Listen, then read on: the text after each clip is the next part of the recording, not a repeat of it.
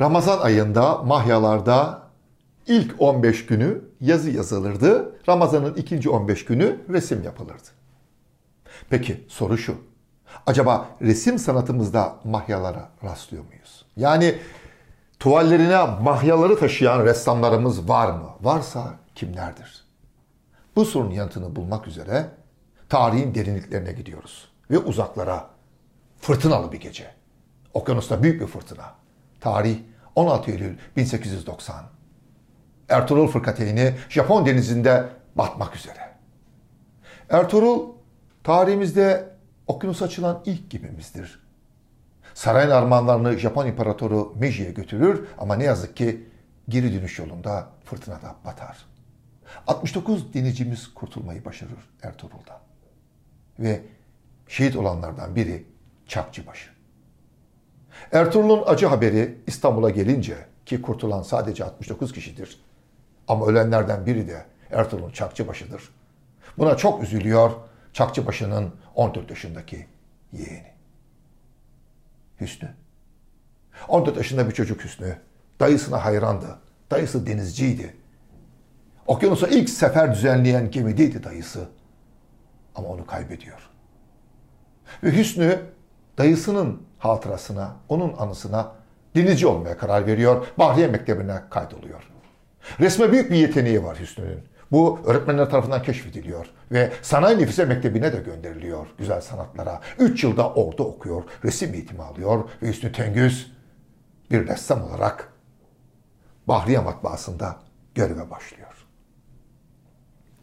1905 yılında Mahmut Şevket Paşa Avrupa ve Fransa'da görev yapmış, geri gelmiş. Orada müzeleri görmüş, çok etkileniyor ve diyor ki saraya bir eski eserler müzesi kuralım. Peki deniliyor. Başına sen geç. Ama müzenin kuruluşundan, estetiğinden sarayın baş ressamı Zonaro sorumlu olacak. İşte 1905 yılında kurulan Eski Eserler Müzesi'nde katip olarak da Hüsnü, Hüsnü Tengüz görev yapıyor. Bir başka ressamımız Hoca Ali Rıza Efendi ile birlikte. Hüsnü Tengüz, Bahriyeli ressamlar olarak bilinen gruptandır. 1919 yılında İstanbul işgal edildiğinde Hüsnü Tengüz İstanbul'un camilerini resmediyor. Resim sanatına taşıyor. Ve biz o tablolarda Ramazan gecelerinde kurulan, işgal sırasında Ramazan gecelerinde kurulan mahyaları görüyoruz. Hüsnü Tengüz mahyaları resim sanatına taşıyan ilk ressamımızdır. Sonraki dönemlerde Cihat Burak çok iyi bir mimar ve ressamımızdır. Onun tablolarında da biz mahyaları görürüz.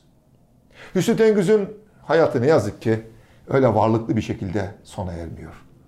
Kasımpaşa'da kalıyor Hüsnü Tengüz ve ressam yaşayabilmek için, geçinebilmek için hayatının o son yıllarında bir sinemanın afişlerini boyuyor. Mahyaları resim sanatına taşıyan ressam hayatının son dönemlerinde sinema afişleri boyuyor. Müzelerden söz ettik ve ressamlarımızdan. Müzeci ressam Osman Hamdi'yi anmamak olmaz. Acaba mahyalara Osman Hamdi'de rastlar mıyız? Hayır, mahyayı görmeyiz Osman Hamdi Bey'de. Fakat Ramazan kültürüne Osman Hamdi'nin tablolarında rastlıyoruz. Osman Hamdi'nin iftar sonrası adlı bir tablosu vardır. Bu tabloda bir adam oturmuş, karısına kahve sunuyor. Tablonun yapıldığı mekan hayali bir mekan. Öyle bir yer yok. Şunu biliyoruz ki Osman Hamdi gerçek mekanları resimlerine taşımıştır. İftar sonrası adlı tablodaki o duvarda görülen çiniler Rüstem Paşa Camii'nin çinileridir. O çinileri tablosuna taşımıştır Osman Hamdi Bey. Ve dikkat edin tabloda yerde bir halı. O halı da gerçek bir halıdır. Bir Kafkas halısıdır o. Ve Antalya Şehir Müzesi'nde sergilenmektedir. Geldik bir mahya ışıklarının daha sonuna. Yarın yeniden birlikte olalım. Sürçülisan ettiysek affola.